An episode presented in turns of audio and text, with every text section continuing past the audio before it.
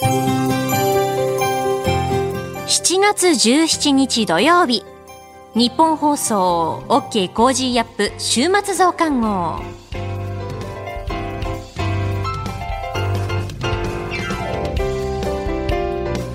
ニッポン放送アナウンサーの新行市佳です。OK Cozy up 週末増刊号。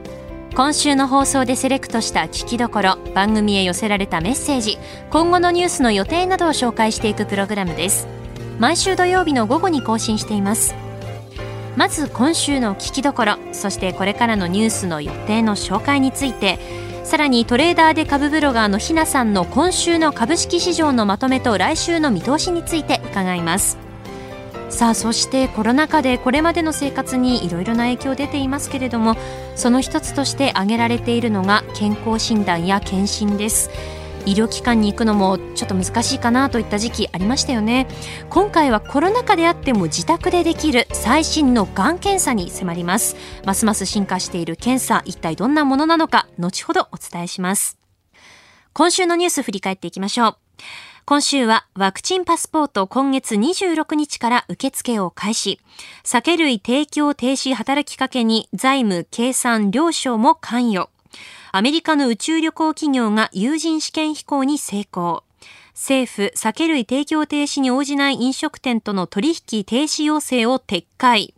バイデン政権、香港で事業を行うリスクをアメリカ企業に警告へ。アメリカ6月の消費者物価指数大幅に上昇。菅総理 IOC バッハ会長と会談。政府飲食店との取引停止要請撤回、協力金4週間分先渡しの方針。こういったニュースについて取り上げてきました。さて、今週の聞きどころなんですが、7月14日水曜日に数量政策学者の高橋洋一さんに解説していただいた放送を振り返っていきます。安倍前総理、新型コロナ対策で大規模経済対策の必要性を指摘というニュース、振り返っていきます。それでは、今週の、まさに、プレイバック。安倍前総理、新型コロナ対策で大規模経済対策の必要性を指摘。安倍前総理大臣は10日、新潟県三条市で講演し、新型コロナウイルスによる経済への影響が長期化していることで、飲食業を中心に厳しい状況が続いているとして、雇用を守るためにも大規模な経済対策が必要だと指摘しました。また、去年は政府と日銀が連合軍で200兆円の対策を打ちましたが、さらに1回でも2回でも国民を支えていく大きな対策が必要だとの認識を示しました。えー、今日のコメンテーターの方のリクエストにお答えしました。高橋さんがずっとモノマネしてねっていや、ありがとうございます。いや、もうその雰囲気出てました。もう今日だって打ち合わせに行ったら、開口一番まず、ここはさ、あの、モノマネしてね。っておっしゃってましたね、ずっと高橋さん。いやいや、だってやっぱり。高橋さんね、あの、うん、ネットの番組とかで直にご本人ともお会いになりましたから。いや、もうあのね、この話って政府日銀の連合軍ってずっと昔からね、実際言ってたんで、はい、あの、まあ、すごく遡っちゃうとね、小泉政権のあの官房長官時代の2005年ぐらいの時からなんですよ。そのぐらいそう、その時はすごい私いろいろ聞かれてね。えー、こういう、その時からこういう、まあ、政府日銀の連合軍っていう安倍さんの表現ではないけれど、はい、あの財政金、財政政策、金融政策一体発動っていうのは、ちょっと前から理論的な話も書いてて、本人も書いてたんでね。そこの関心持たれてね。それで、あの、一次政権の時私ほら、あの、あの、一安倍政権の時内閣の参事官として入ってたんだけど、そ,、ね、その時も一生懸命言ったんだけど、ね、そ、その時はね、案外ね、あれだったの。あの、うんっていう感じでね。で、それ終わってから、はい、ああ、言ってること正しいんだねって言われてね。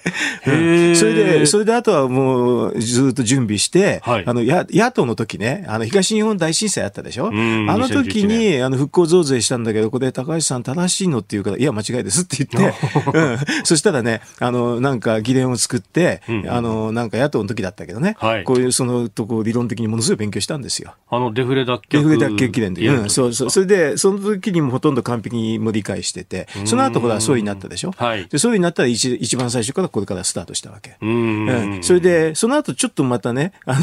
の、あの、なんか、あんまりやらなかった時もあったんだけど、はい、あの、一番最近だと、去年だったかな、あの、えー、っと、5月ぐらいに、はい、えっと、4月5月に補正予算1日あったでしょ？ありましたね。その時にまたちょっと連絡があって、はい、あの、言われたあの、その時に、あの、ね、コロナ対策って言われたんで、うん、あ、これ国債出して日銀買うっていうやつですって言ったら、それでは安倍さんがその時かな、あの、あ、それは政府日銀の連合軍ということですねって言うから、全くそうですって言って、うん、その時から言ってるんですよ。あの、例の10兆円の予備費のあの補正。そうの、あの、その前か。前の補正も同じやり方した。で、それを、あの、まあ、それは、ちょっと麻生さんを説得しなきゃいけないっていう本に言ってて、それで、その後ずっと説得されててね。そして、それで、最後に5月ぐらいだったかな、麻生大臣と、えっ、と、黒田総裁、二人のツーショット会見ってなったっけ？マスコミあんまり報道してなかったんだけどね。それで、この話は絶対こうなったんですよ。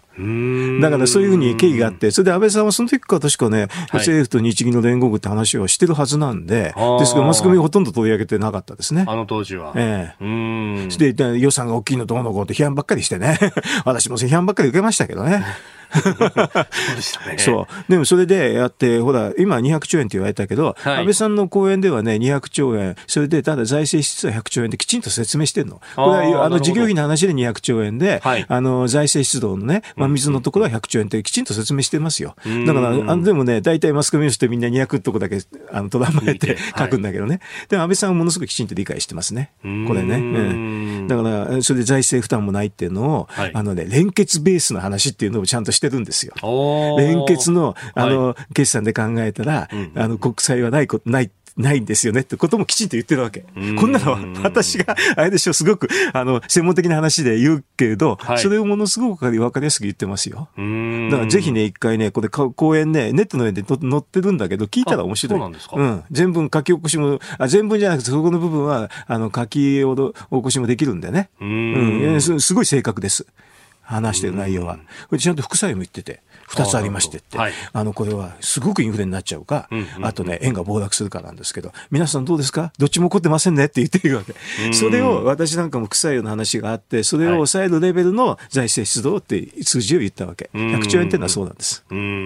で、だからその副作用が起こらないように、にやったの。ね。で、手前で止めるっていうのが、まあ、ある意味、インフレターゲットっていうのは本来の。本来のね、それはそれ予測してやるんですけどね。うん、で、コロナの場合ね、あの、いろんな予測があったんですよ。これでインフレになっちゃうんじゃないかって予測があったんでね。で、私は逆ですと、重要スト分で、どちらかとデフレですよって言って、言ったわけ。一時期確かにありましたね。ありましたね。だからそういう意味で外れてます、はっきり言えば。これ、主流経済学者みんな外れたんだけどね。あ、そうだったんですか。恥ずかしいですよ。うん。でもこれは結果が全てだから、はい、だからそれは、インフレになってないでしょっていうのが、私の意見ですよ。それで日本経済で考えてそうだったあの当時はどちらかというと供給が吹っ飛んじゃう可能性があるって言ってだからインフレが起こるんだという、うん、大間違いした。あのそれはだからね両方あるのは間違いないんだけど、うん、それあと数量的にどっちが大きいかって計算するだけなんですよ、はい、うん、でそういう計算ができない人が多いんですよ。日本においてはやっぱり消費の吹っ飛びの方が大きかった。大きかった、うん。あそれはでもひっくり返すと、日本って、だから国内需要で GDP ができてるっていうことと関係はあるんですけどね、うん、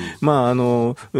それが、えーと、じゃあどうしてインフレにならないのかっていうと裏腹にもなるんだけど、うん、まあ、日本だとどどちらかというと生産能力が結構あるから、はい、あの需要よりそっちが、あの大きくなりそうなんでね。何かピンチがあっても確かに高橋さん前にもこう指摘されてましたけどコロナって戦争とかと違ってその供給の生産の部分が既存するものではないから、そうそうそう。ちょっとサプライチェーンで既存するのあるんだけどそれよりか重要な大きいってその比較だけの問題なんですよ、はっきりと。比較は実体経済に応じてやんないから、国によってちょっと違うんだけど、はい、それで予測するだけなんですけどね。うん,、でも、結果的にはあんまりも日本はインフレにならないで、こういうことしても、実は大丈夫なんですよ。あの大丈夫っていうか、これはみんなハイパーすぐ言うでしょ？それハイパーインフレ、ね、ハイパーインフレってならないんだって言ってるわけ。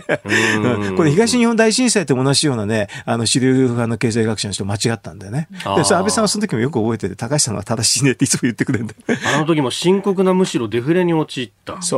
ということですよね。そうですだから、あの時に、あの、今回のような対策してれば、東日本大震災の時は復興増税を見らずに、もう一度早く回復できたんですけどね。うんう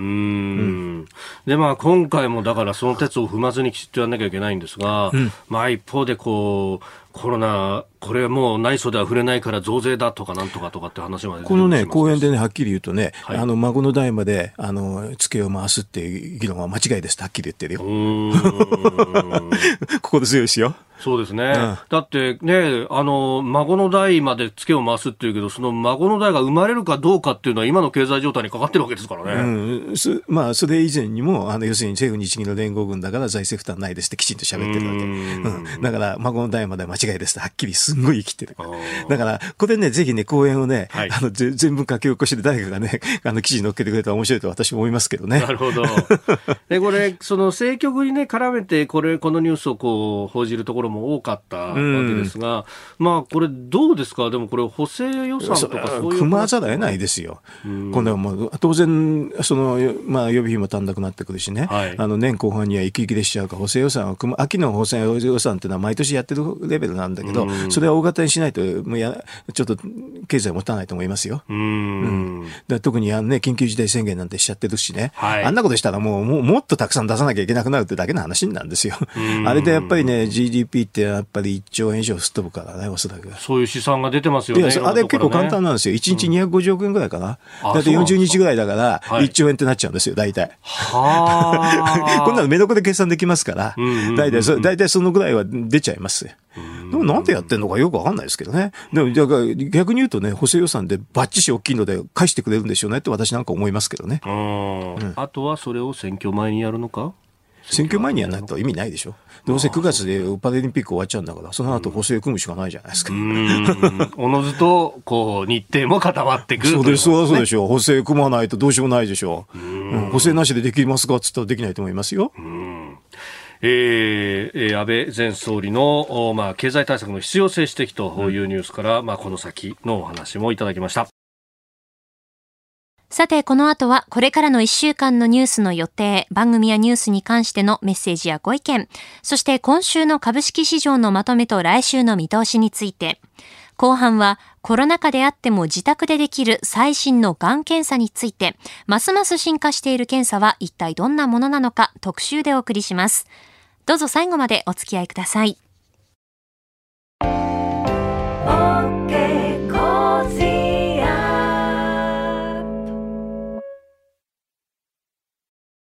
ニッポン放送アナウンサーの新行市佳がお送りしている OK Cozy up 週末増刊号。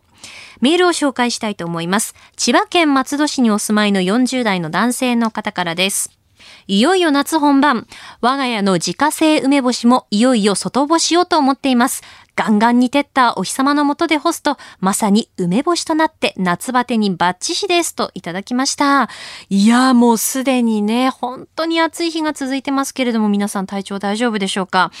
梅干しは本当にこう、だんだん夏バテというか、その食欲ないかもっていう時に食べるとすっきりしていいですよね。私も大好きです。えー、そしてあの7月28日になると土曜の牛の日もあったりと、もういよいよですね、本当に夏本番。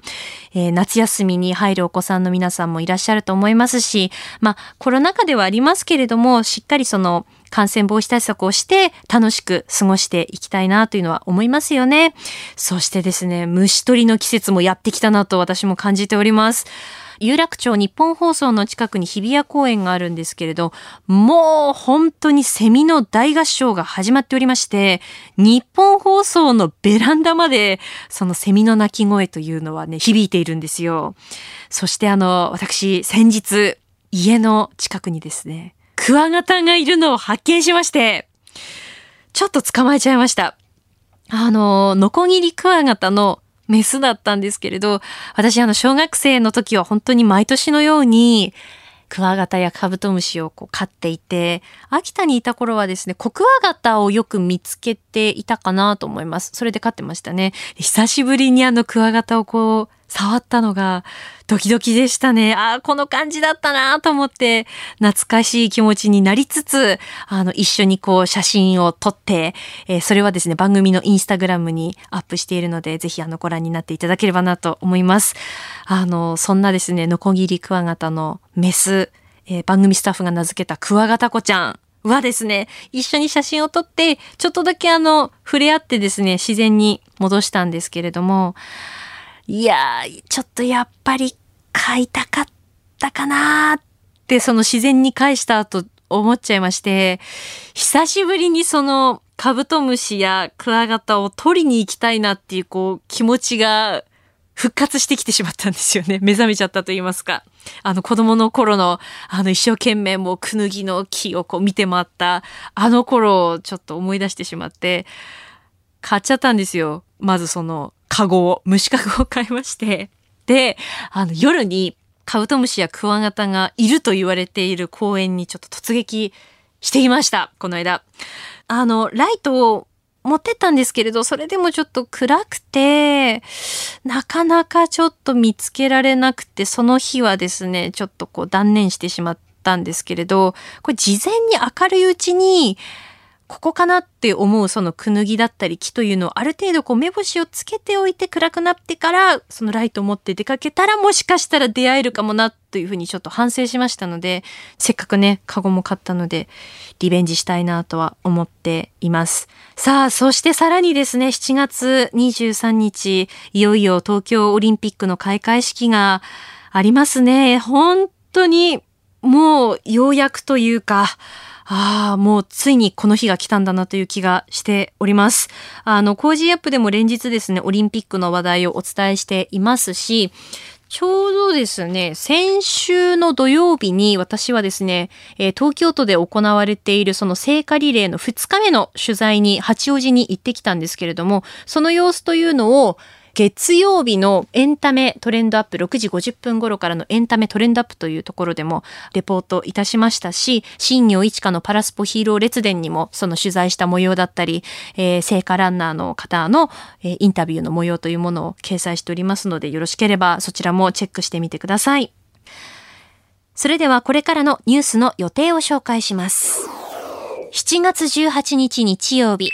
兵庫県知事選挙、36人が死亡した京都アニメーション第一スタジオの放火殺人事件から2年。7月19日月曜日、東京オリンピック中の首都高速道路の料金を時間帯で変えるロードプライシングを実施。7月20日火曜日、定例閣議、IOC 総会、6月の消費者物価指数発表。アマゾン .com のジェフ・ベソス CEO が創業した宇宙企業が開発した有人宇宙船にベゾス氏本人が登場し打ち上げ。7月21日水曜日、6月の貿易統計発表。東京オリンピックの開催に伴うテロ防止対策として競技場周辺の飛行制限区域を設定。7月22日木曜日、ドイツヨーロッパ中央銀行定例理事会。7月23日金曜日、定例閣議、小池知事定例会見、東京オリンピック開会式。続いては来週7月19日月曜日からの飯田工事の OK 工事アップコメンテーターのラインナップです。7月19日月曜日、ジャーナリストの須田慎一郎さん。20日火曜日、ジャーナリストの有本香里さん。21日水曜日、ジャーナリストの佐々木俊直さん。22日木曜日、明治大学准教授で経済学者の飯田康之さん。23日金曜日、JOC 元参事でスポーツコンサルタントの春日良一さん。コメンテーターの皆さんは6時台から登場、ニュース解説をしていただきます。さて、この後はトレーダーで株ブロガーのひなさん登場です。今週の株式市場のまとめと来週の見通しについて伺います。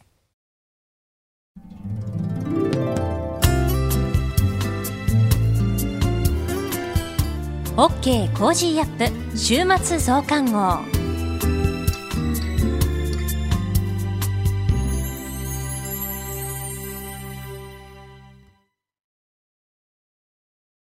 モラロジー研究所は名称をモラロジー道徳教育財団に変更しました。日本人の国民性、勤勉、正直、親切、そして約束を守る。これらは道徳によって支えられてきたとも言えるでしょう。今、この混迷の時代に道徳が必要とされています。あらゆるシーンで持続可能な社会の発展に、モラロジー道徳教育財団は、人づくり、国づくり、企業づくり、家庭づくりを応援します。道徳で人と社会を幸せに、モラロジー道徳教育財団。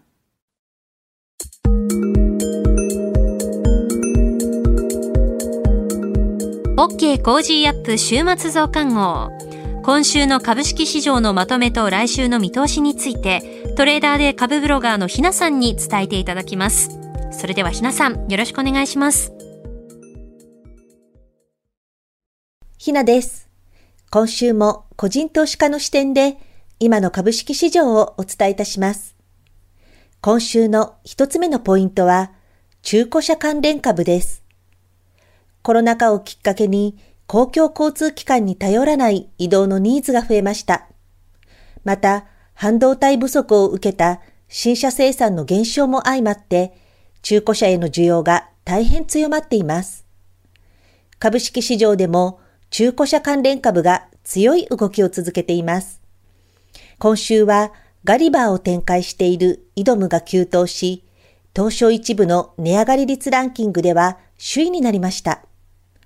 また、中古車販売大手のネクステージは、増収増益からレーティング格上げを受けて大幅高に。その他にも、アップルインターナショナルは7月に入って株価は右肩上がりの上昇。13日には高値を更新しています。この流れから私が注目したのは、ファブリカコミュニケーションズという中古車販売業務の管理システムを展開する企業です。あるメディアでもこの銘柄を取り上げましたが、足元では堅調に高値更新中となっています。世界中の中古車市場が活況になっている中、後付けでカーナビやカーオーディオを購入する人も増えているそうです。このことから JVC ケンウッドなどの株価も見ておきたいなと思います。そして二つ目のポイントは IPO 相場の活況です。直近 IPO 銘柄などに短期資金が流れ、目先の値動きを重視した展開が続いています。私事ですが、現在、夕刊富士の株ワングランプリという1ヶ月のパフォーマンスを競う企画に出場しています。私の選んだ3つの銘柄のうち2つが IPO なのですが、それぞれ高値更新やストップ高などを交えて上昇中となっています。決算発表が相次ぐ中、主力銘柄に買い手控えなどが見え、値動きの軽い IPO へ物色が向かっているようです。16日に上場したラキールは DX 関連という個人投資家好みのテーマを持ち、ストップ高となっています。このようにテーマ性や値動きの軽さは個人投資家にとって魅力であり、短時間で大きな利益を得られることもありますので、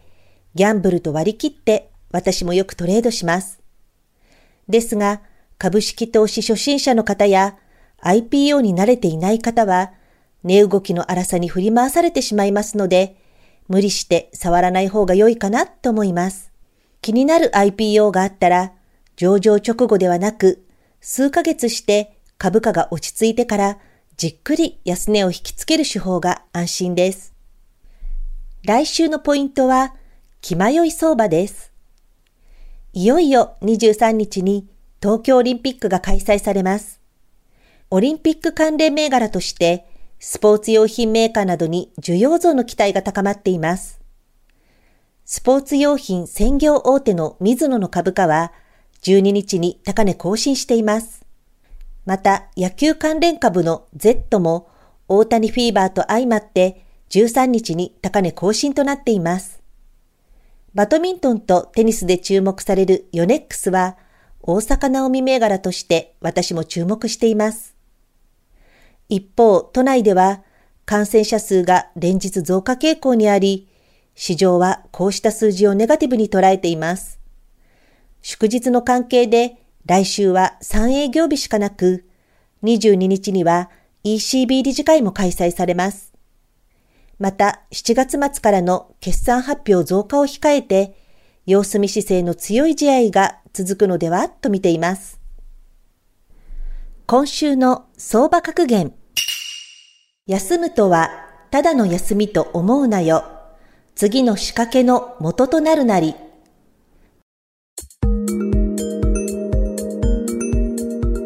日本古来の相場格言です。投資においては、買う、売る以外に休むということも必要になってきます。実際に売買しなくても日々ニュースや株価を見て分析する。自分なりに情報を精査する力をつけてどのように投資に活かすのか、日々の積み重ねが成功への一歩となりますので、休んでいる間もしっかり準備しておきましょうという教えです。以上、ひながお伝えしました。トレーダーで株ブロガーのひなさんに今週の株式市場のまとめと来週の見通しについて伺いました。ひなさんの株ブログではおすすめの銘柄、株の話や投資情報など発信しています。ぜひこちらもご覧になってみてください。OK Cozy up 週末増刊号。お知らせを挟んで今回は特別企画、今世界から注目されている最新のがん検査に迫ります。がんの治療には早期発見が大切ですが、新型コロナへの感染の心配から、去年は病院でのがん検診を控える人が増えまして、検診の遅れが進行がんに発展するケースが懸念されています。そんな中、今注目されているのが、日本の広津バイオサイエンスが開発した N ノーズというがん検査です。病院に行かなくても自宅にいながらたった一滴の尿で全身のがんリスクを判定できるという画期的な検査方法です。線虫というわずか1ミリの虫が持っているがん患者の尿の匂いには近づいていき、健康な人の尿の匂いから遠ざかるという特別な嗅覚を利用して、ほぼ全身15種類のがんのリスクを探知できるという検査方法なんです。今回はこの N ノーズの開発者である広津バイオサイエンス社長で理学博士の広津崇亮さんに私新行がお話伺ってきました。最新のがん検査お知らせの後ぜひお聞きください。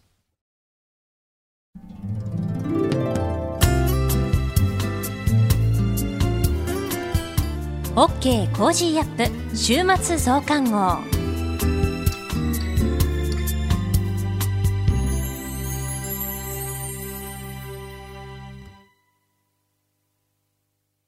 モラロジー研究所は名称をモラロジー道徳教育財団に変更しました。日本人の国民性、勤勉、正直、親切、そして約束を守る。これらは道徳によって支えられてきたとも言えるでしょう。今、この混迷の時代に道徳が必要とされています。あらゆるシーンで持続可能な社会の発展に、モラロジー道徳教育財団は、人づくり、国づくり、企業づくり、家庭づくりを応援します。道徳で人と社会を幸せに、モラロジー道徳教育財団。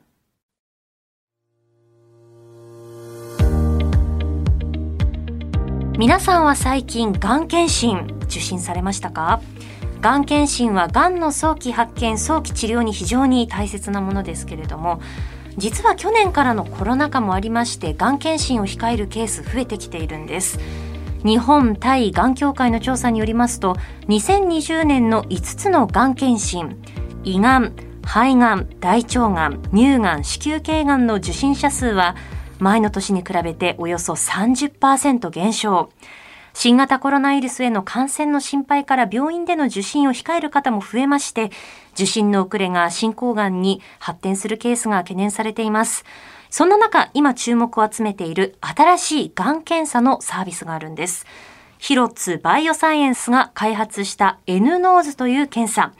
たった一滴の尿で全身のがんリスクを判定できるという斬新な検査方法でして、病院に行かなくても自宅にいながら検査を行うことができるんだそうです。そこで今回はこの最新のがんの検査方法 N ノーズのサービスについて広津バイオサイエンス社長理学博士の広津崇亮さんにお話を伺っていきます。広津さんよろしくお願いします。よろしくお願いします。えまず最初に冒頭でコロナ禍の影響もあって去年はがん検診の受診者数、えー、少なくなったという話をしたんですけれどももともと日本のがん検診の受診者の数というのは他の国に比べて少ないんですよね。そうなんです。日本の場合はですね、はい、まあ、五大がん検査という、まあ、国が推奨しているがん検査があるんですけどもその受診率が大体3割から4割ぐらいで何十年も変わらないんですね。はあで諸外国はそういった五大がん検査の場合は80%とか受診率ありますので、まあ、そもそもずっと低いままあの推移しているというのがあります。その低い理由ってどういった理由があるとお考えですか？それがなかなか難しいんですけども、はい、例えばこう検査を受けるのにこう値段が高いとかそういうことは日本の場合ないと思うんですけども、ええ、ですから受けるべきだと思うんですけどなぜか皆さん行かないと。まあ、行かない理由はこう面倒だとか、はい、あの痛いとかそういういろんな理由はあるんですけども、え、それは諸外国も同じなので日本人だけが低い理由っていうのはなかなか難しい考えてもわからないところではあります。えー、そんな中、がんの早期発見、早期治療につなげようと、広津バイオサイエンスが開発したのが、N ノーズという新しいがん検査の方法。えー、この検査、線虫というこう小さな虫が関係してるんですよね。はい。線虫っていう、まあ、線虫っていろんな種類がいるんですけども、はい、その中の C. elegans っていう種類は1ミリぐらい目に見えるか見えないかぐらいの生き物なんですけれども。そもそもその線虫ってこう何にいる虫なんですか？あまり馴染みがなくて。線虫っていうのはこう、線みたいなこうひょろひょろした生き物の総称なんですけども実は地球上のどこでもいますどこにでもですか？土の中でも海の中でもどこでもいる生き物で全生物の重さのうちの15%を占めると言われてまして。あそうなんですか。ですから実はもうあんまり意識はしないですけれども線虫でもそこら中にたくさんいるというような生き物ではあります。へえ。その線虫ががんを嗅ぎ分けるっていうことなんですか？はいこのシエレガンスっていう種類なんですけどもこれはとても嗅覚が優れてるんですね。まあ、一つの指標としては匂いを受け取る分子のことを嗅覚受容体というんですけどもそれ人間が大体400種類ぐらい犬が800種類ぐらいあると言われているのに対して、はい、この線虫はですね1200種類も持ってましてそれぐらい嗅覚が優れてるんですね。この線虫が嗅覚が優れていてそのがん検査にもしかしたらこう役に立つかもしれないって思ったその発見はどこにあったんですか？はい、もともとの発想はですね、あのがん探知犬っていうのがいるんですね。ああ、聞いたことあります。はい。まあ、犬は嗅覚優れてますので、まあ、がん患者の検体それから健常者の検体をこう比べさせると高精度に見分けることができるっていう論文はいっぱい出てるんですね。ただまあ犬を使うってなかなか難しくてですね、はい、例えばこうすぐに飽きてしまってやってくれないとかですね。あ気分がありますよね。1日5検体ぐらいしかやってくれないそうなのでそれと犬がすごいたくさんいないとできないじゃないですか。ええ、まあ、あとはやっぱり犬ってこう飼育とか訓練にお金かかるので高い検査になってしまうと。でそういう話を聞いてこのがん探知犬は実用化結構難しいって話を聞いた時に犬と同じぐらいの嗅覚を持っている線虫を使えばいけるんじゃないかということを思いつきました。すごくこう画期的な発見ですよね。まあ、発想としてはあんまり皆さんそう思わなかったんですけども私は線虫の嗅覚をずっと二十何年間研究してきた研究者なので、えー、嗅覚が優れてることをよく知ってたんですね。はい、でそれを世の中に役立てようという発想は逆にならなかったんですけどももう研究のための生き物だとみんな思ってますのでえー、で私もずっとそう思ってたんですけどもそのガンダンチケの話聞いた時にあ線虫を使えば世の中に役立つんじゃないかということを思い立ってでそれからすぐ実験始めて。で1年間ぐらいしたらもうすぐにあこれいけそうだっていうのが分かったんですね。すごいちなみにどれぐらいの何種類ぐらいのがんが分かるんですか？今あの証明が終わってるのがですね15種類です。15種そんなにですか？はい。ほぼ全身なんですけども、はい、でこの15種類に入ってないがん種についても今研究中ですのでもっともっと広がっていく可能性はあります。そうなるともうほとんど全身のがんを探知することができるということですよね。そうですね。はい、うん、そういう結果になってます。そうやってこう線虫で自分がそのがんのリスクがあるかないかを知った上でこうあるって判定されたらまた細かくがん検診をこう病院で受けていくっていうこともできるということですよね。そうですね。これまでのがん検査ってこうがん種ごとの検査を別々に受けに行くっていう発想だったんですね。はい、なのでこう全身網羅的にやりたければやっぱりこう何回も行かないといけない。そうです、ね、それが大変だったんですけども、この N ノートの場合には1回尿を提出するだけで15種類についてのがんのリスクが分かりますので。うんまずこう全身網羅的に1回の尿を提出してこうがんのリスクがあるかどうかっていうのを調べてがんのリスクが高いってなった場合にはそういったがん種ごとの検査を受けに行くという流れがあってもいいと思います。先に大きな網をかけてそこからどんどん絞っていくっていうことですよね。そうですね。その方がおそらく効率いいと思います。あの私としてはその乳がんですとかその子宮頸がんといったがんにはあのまあ、注意を払っていて定期的にこう検査を行くようにはしていたんですけれどじゃあ他のがんの検診行ったことあるかなってこう振り返ってみると確かに行ったことなかったんですよね。そうなんですよね。あとはそのがん種によってはがん検査がないがん種ともあったりします。あ、そうなんです、ね、はい。例えば今特に問題になっているのは膵臓がん、肝臓がん、これらはあの死因でいくとそのワースト5に入ってるんですけども、えー、あのこの肝臓がん検査とか膵臓がん検査っていうのはないんですね。世の中にこう皆さん受けてくださいと言ってるがん検査という意味ですけども、はい、ですからそういったがんはどうしてもこう見逃されてしまいますよね。そうですよね。症状が出た時に病院に行ったらもうちょっと進んでいたっていうふうなこともありえますよね。そうですね。特に膵臓がんの場合はですね見つけるのがとても難しくて、えー、まあ、著名人の方がよく膵臓がんで亡くなってますけども、見つけたタイミングで大体ステージ4でその後処置ができないと、えー、ですから早く見つける必要があるんですけども実は早期膵がんに反応するがん検査ってなかったんですよ。えー、で N ノーズの場合は実は早期膵がんに反応するっていうことが分かってまして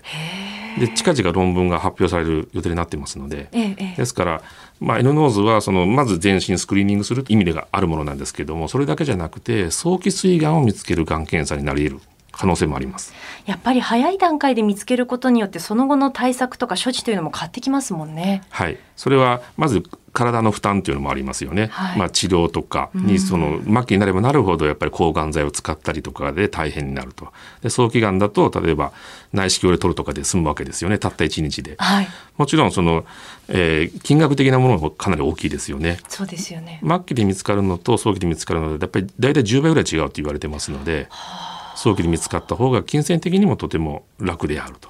いうことで、まあ、早期発見すべきなんですねやっぱり。そうですよね。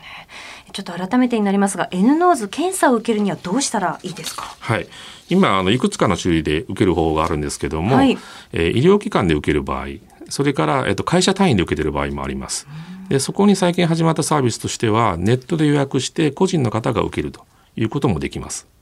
ということは自分で申し込んで自分で受けることができる。自宅で検査ができるということですか？そうですね、うん、この N ノーズの大きな特徴は尿で検査ができるということですよね、うん、でこれまでは最も簡便と言われているものも血液だったんですね。で血液を家で取る。これなかなか難しいと思うんですけど、ね、尿だったら誰でも取れますよね、はい、ですから自宅でできるというのが大きな特徴でネットで購入していただくと N ノーズ検査キットが家に送られてきます、はい、でそこで尿を取っていただいてでその尿を尿検体を N ノーズステーションというステーションに持ってきていただくかもしくは今、アットホームっていうサービスが全国に広がってきてるんですけどもそのアットホームサービスだと家に集荷しに行きますので、そうすると、まあ、集荷の予約さえすれば本当に家にいるだけでがん検査を受けることができます。これ検査結果出るまではどれぐらいの時間かかりますか？今だいたい1ヶ月ぐらいですね。だいぶこうあの早く結果が出るようになってきてるんですけれども、えー、ただあのすぐに結果が出ない理由がありまして、はい、よく勘違いされてるのがこのシャーレの写真とかがよく出てるんですけどもあのこのシャーレでこう線虫がこう尿に寄っていくのかいかないのかってことで調べるんですけども、はい、実は1検体あたり1枚のシャーレで調べてるわけじゃなくてですね、えー、何十回も繰り返してるんですね。そうなんですね、はい、でしかもその1枚あたりの工程も37工程もありますのでですから膨大なことをやってで結果出してますのでどうしても時間がかかってしまいます。ただそれは制度を維持するためにはどうしても必要なことなのでということでそういったあのこう繰り返し検査するとかいうこともやってるんですね。これおいくらかかるものなんですか？はい、今あの税抜きだとですね検査代だけだと9800円です。でそこにキット代とか送料とかが入りますので、えー、と税込みで1万2500円ですね、はい、これ今まで何人くらいの方が実際に受けてらっしゃいますか？はい。大体今えー、と実用化してからちょうど1年半ぐらい。それからあの、まあ、本格的に実用化してから、まあ、半年ぐらい経ったところなんですけども今10万人ぐらいの方が受けています。10万人くらい。ちなみにその年齢層というのはどれくらいの方なんでしょう？多いのがですねやっぱり40代50代ですね。やっぱりそのがんというものをこう気にし始めるぐらいの年齢になってきますよね。そうですね。もともとそういった方々に受けてほしかったんですね。これまで従来のがん検査って、まあ、60代70代の方もよく受けてたんですけども、はい、その40代50代でこう仕事が忙しくてなかなかがん検査行かない方とかに、ええ、こう尿を提出するだけで受けられますよっていうことを伝えたかったので、うん、そういう意味では受けてほしいと思っている方々が受けていることが多いですね。もうまさに狙い通りということですね。そうですね。はい。ちなみにその実際にあの検査を受けられた方 N ノーズをあの使ってみた方どんな感想が寄せられましたか？そうですね。あのまず多いのがですね。これまではそのがんが見つかるっていうことに我々は注力してたんですけども、ええ、実はこの1回の検査で全身網羅的にリスクを調べるがん検査って他になかったので尿を提出するだけでこう全身そのがんのリスクが低いと言われるこの安心感はとても嬉しいというような感謝の言葉をいただくことが多くてですね。それはまあ予想外だったというかですね、まあ、N ノードにしかないことかもしれません、うん、それともう一つはですね受けている方がすごく増えてきているので早期がんが見つかりました。ありがとうございましたという方がかなり増えてきていまして。そうなんですね。はい中にはですね例えば、まあ、乳がんとか大腸がんとかいろんな方がいるんですけども乳がんの方の場合にはその日頃からとても気をつけていてこうマンモグラフィー毎年受けていますと。でマンモグラフィーで、まあ、陰性と言われたけども N ノーズで高リスクと言われたのでやっぱりすごく気になるのでその後精密検査どうしても受けさせてくださいと行きましたと。そうすると見つかりましたと。いうことでマンモグラフィーでも見つからなかった乳がん、まあ、早期の乳がんが見つかったという方もいらっしゃいました。あそれは本当に嬉しい声ですねそうですね、うん、見つからなかったらその後こう末期になっていたかもしれないので、やっぱり早期に見つけられてよかったということで、まあ、ありがとうございましたという感謝の言葉をいただくことが増えています、うん、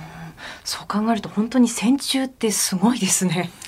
やはりあの検査ってやっぱりこう機械でやるものじゃないですか、はい、皆さんのイメージとしては。ええ、で生物の能力ってやっぱりすごいんですよ。特にその生物の嗅覚っていうのはあのこう匂いをこう微量の匂いを見つけるのはあのすごいっていう話ですこう生物学とかで習ったことあると思うんですけども、はい、こう微量のものをしかもこの他のものに邪魔されずに検知するという意味ではこれ機械には真似できないんですね。あなるほどものすごい能力持ってますねだからこそ早期がんから出てくる微量な匂いを見分けることができます。その生物が持っている抜群の力というのを活用しているということですよね。そうですね。はい。えー、線虫の嗅覚を利用して1滴の尿で15種類のがんのリスクを検査できる N-NOSE、えー、この夏全国各地で自宅にいるだけで検査を受けられるようになるので、えー、この最新技術知っておきたいですよね、え、そしてこの N ノーズ実用化された今でもがん探知の精度を高めるためにいろいろとまた挑戦されてるんですよね。そうですね。今あのこれ検査を検査センターでやってるんですけども、はい、やはりこの検査に適した線虫を選ぶとかですね、それからまあ精度を少しでもこう上げる。それから維持するための努力っていうのをずっと続けておりまして、で、それから例えばですけども、その、もっともっとこの精度が高い線虫を作り出すとかですね、そういったこともやっていたりします。精度を高める線虫を作るってどういうことなんですか、具体的に。あの線虫って実は遺伝子組み換えが簡単にできるんですね。そうなんですね。はい。もともとそういうのができるからこそ研究に使われてきた生き物なんですけども、遺伝子組み換えが2週間とか3週間ぐらいでできますので、ですから、このがん検査に関係している遺伝子とかを見つけることができればですね、その遺伝子をたくさん働かせることによって、その感度が高い線虫を作り出すとかですね。はい。もう一つはですね、あの、今これ N ノーズっていうのはこう15種類についてこう網羅的にこのがんのリスクを見分けるがん検査なんですけども、はい、ただがん種は特定できないということもあるんですが、そのがん種を特定するための線虫っていうのも遺伝子組み換えで作ろうとしています。そうなってくると例えばあの腎臓がんを探知できる線虫肝臓がんを探知できる線虫みたいにしていくってことですか？そうです。それをこう遺伝子組み換えでどんどん作っていきます今はその第一ターゲットが膵臓がんなんですけども、ええ、で膵臓がんができた後はその後例えば乳がんとか胃がんとか大腸がんとかどんどん広げていくことができれば尿を提出するだけでがん何々がんまで分かる可能性があります。今そういった候補の線虫がどんどんできてきてるんですね。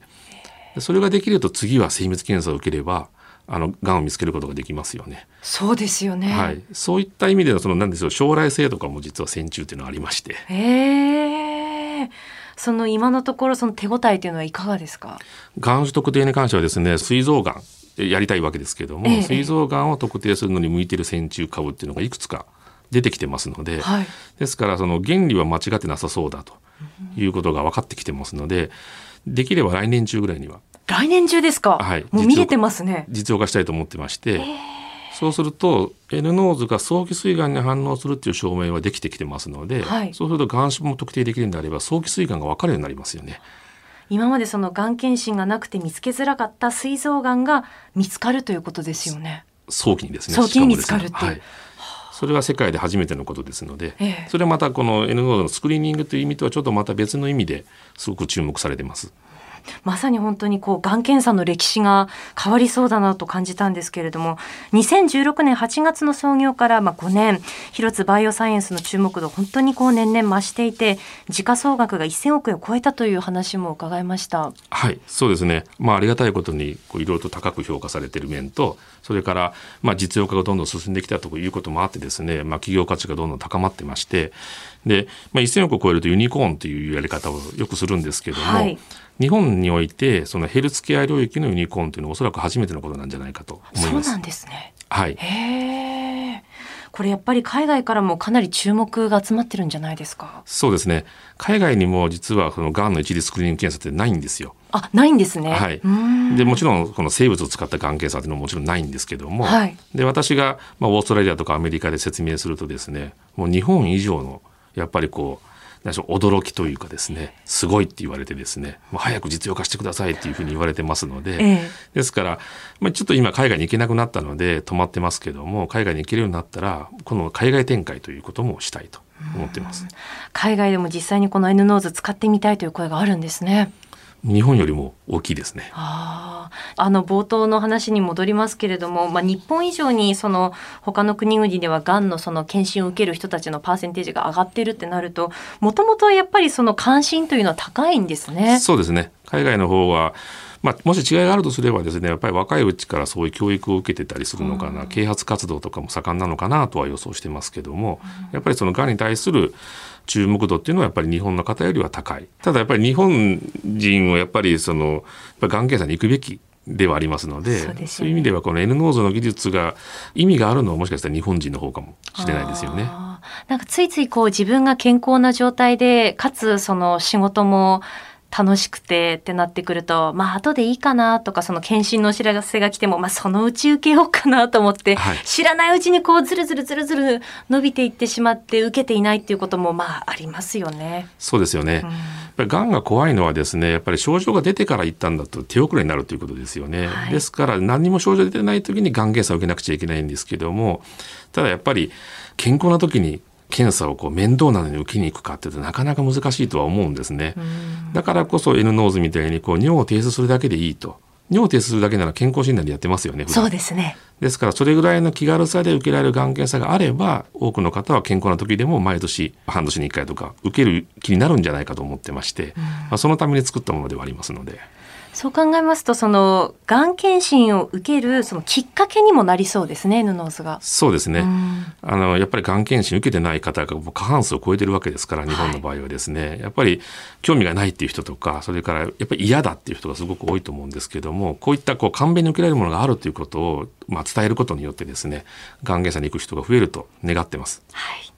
えー、まだまだ挑戦が続く広津バイオサイエンスの N-NOSE、自宅で完結する最新のがん検査、考えてみてはいかがでしょうか。N ノーズについてさらに詳しく知りたいという方は、N ノーズで検索してみてください。広津バイオサイエンスのウェブホームページご覧になってみてください。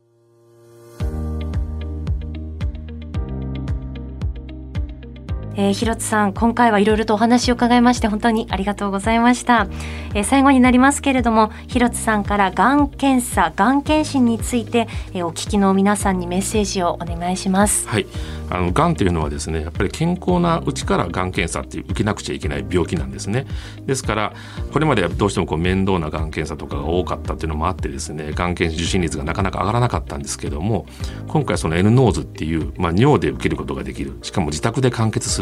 N-NOSE アットホームと言いますけどそういうサービスが、えー、7月で47都道府県すべてあの受けることができるようになりますのでぜひ皆さん受けていただきたいと思ってます。えここまでお話を伺ったのは広津バイオサイエンス社長の広津崇亮さんでした。ありがとうございました。ありがとうございました。あなたと一緒に作るニュース番組ニッポン放送飯田浩司の OK! Cozy up!平日月曜日から金曜日まで朝6時から8時までの生放送でお送りしています。ぜひ FM 放送、AM 放送はもちろん、 radiko や radiko のタイムフリーでもお楽しみください。OK コージーアップ週末増刊号。ここまでのお相手は、ニッポン放送アナウンサーの新行市佳でした。